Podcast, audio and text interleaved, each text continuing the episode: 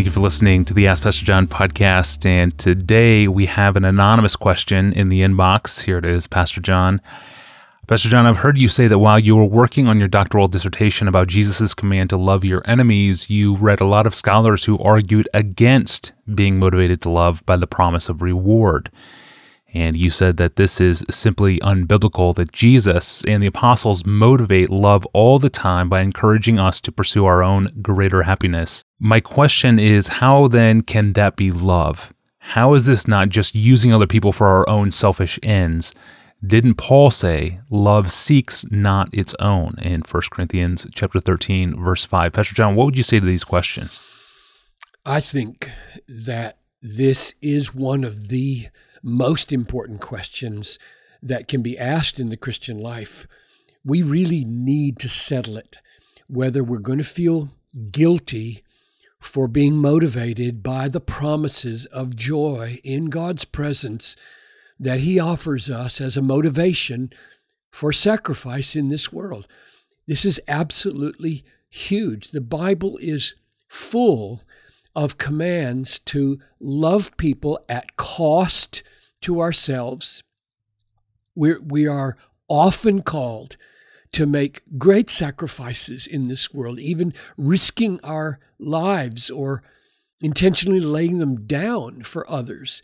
If the Bible offers us motivations and incentives to do this by promising that there will be great reward because of it, and we think it's ethically inferior to be motivated that way, then we're going to turn away from the very strength that God offers us in the cause of love. So that's serious. We're not dabbling on the edge of things here. We're talking about the very center of motivation for Christian living. Jesus, Jesus said, when you give a dinner or a banquet, do not invite your friends or your brothers or your relatives or your rich neighbors, lest they should invite you in return and you be repaid.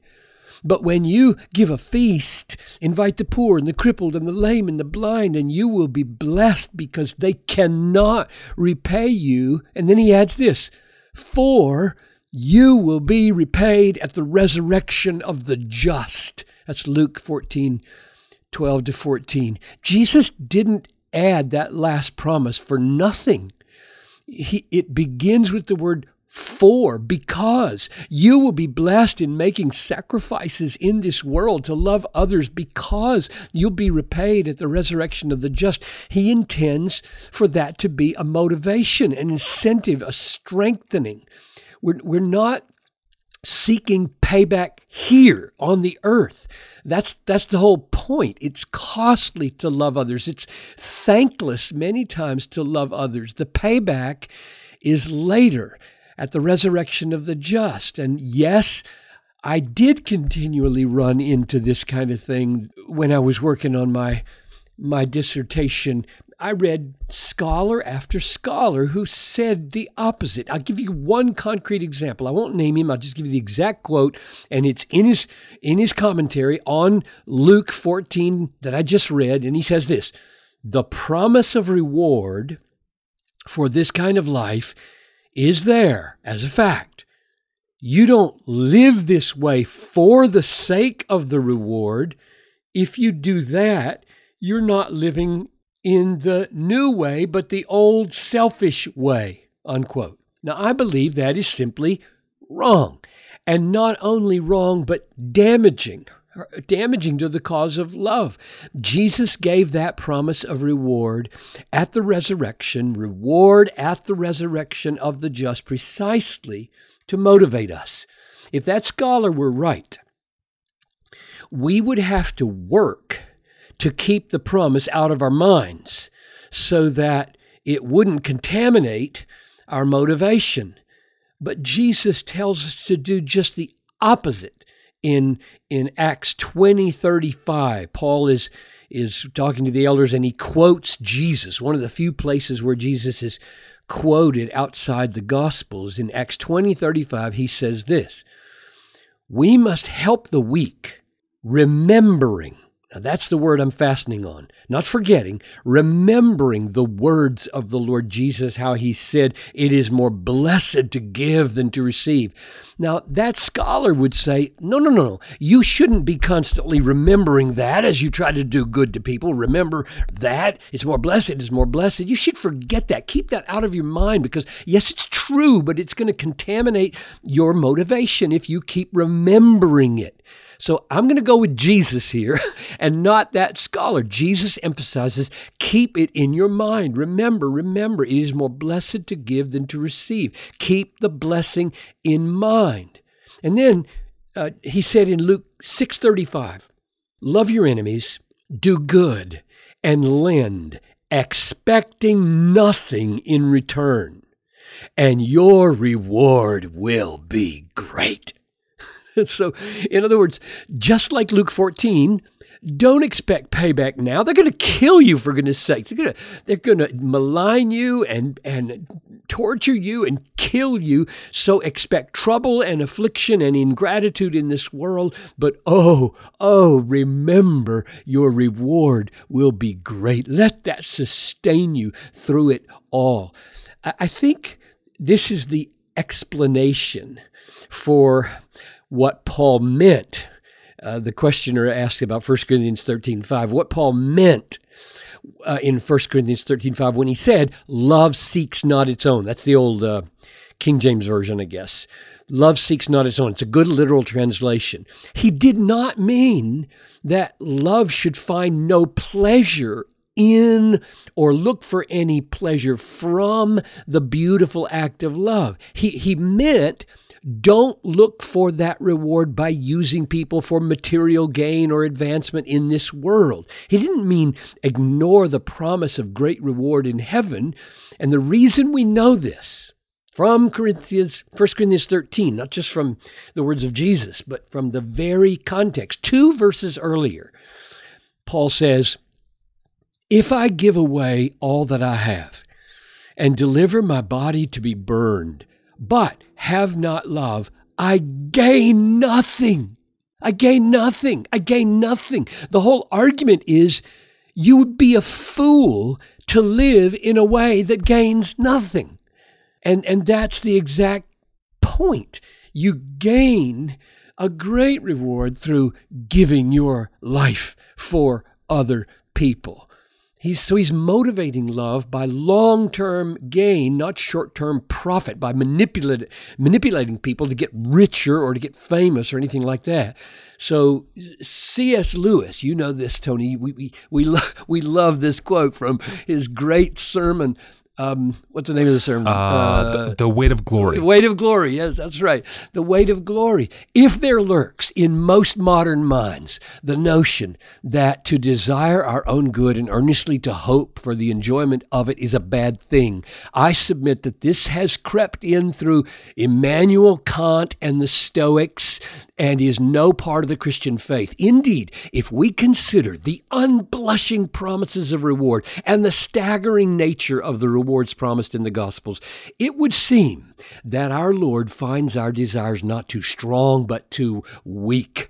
I remember the first time I read that, I thought, oh, unbelievable. I can't believe he's saying this. This is so right. We are half hearted creatures fooling about with drink and sex and ambition when infinite joy is offered us like an ignorant child who wants to go on making mud pies in the slum because he cannot imagine what is meant by a holiday at the sea. We are far too easily pleased. So the crucial question is, how is this love? And I've got two short and I think simple and I hope compelling answers for why is it love to be motivated to love people, to sacrifice for people, give your life for people for the sake of reward. Answer number one there is nothing morally inferior about looking for reward for our behavior, provided that the reward is ultimately more of Christ as the supreme joy of our souls. And the reason that's not morally inferior is that Christ is most glorified in us when we're most satisfied in Christ. The glory of Christ is at stake. It's, it's simply not virtue. It's not an honor to Christ to say, I can imagine somebody trying to say this. Well, I'm going to suffer for Christ, and it makes no difference to me whether it leads to knowing and enjoying Christ better. That's not a virtue. That's self sufficiency cloaked as a sacrifice. It is right. It is a great honor to Christ to be motivated by a desire for more of Him that comes through loving people. Here's the last one. This is probably the most important.